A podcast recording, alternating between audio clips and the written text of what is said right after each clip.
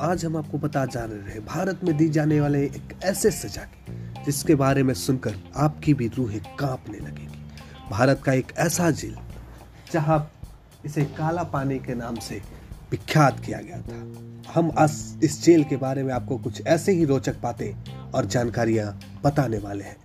एक ऐसा जेल है, जो अंडमान और निकोबार द्वीप समूह की राजधानी पोर्ट ब्लेयर में है। इसे अंग्रेज़ों द्वारा सेलुअर जेल के रूप में नाम दिया जाता है। इस जेल का निर्माण अंग्रेज़ों द्वारा किया जाता है था, जो स्वतंत्रता सेनानियों को बंधक बनाने या उन्हें कैद करने के उद्देश्य से बनाया गया था।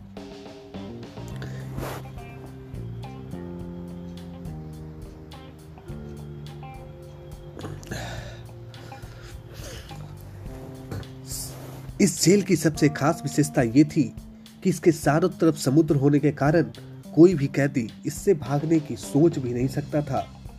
सेलुलर जेल का परिसर जेल में निर्वासन के दौरान भारतीय स्वतंत्रता नेताओं के इतिहास का सच्चा चित्रण है।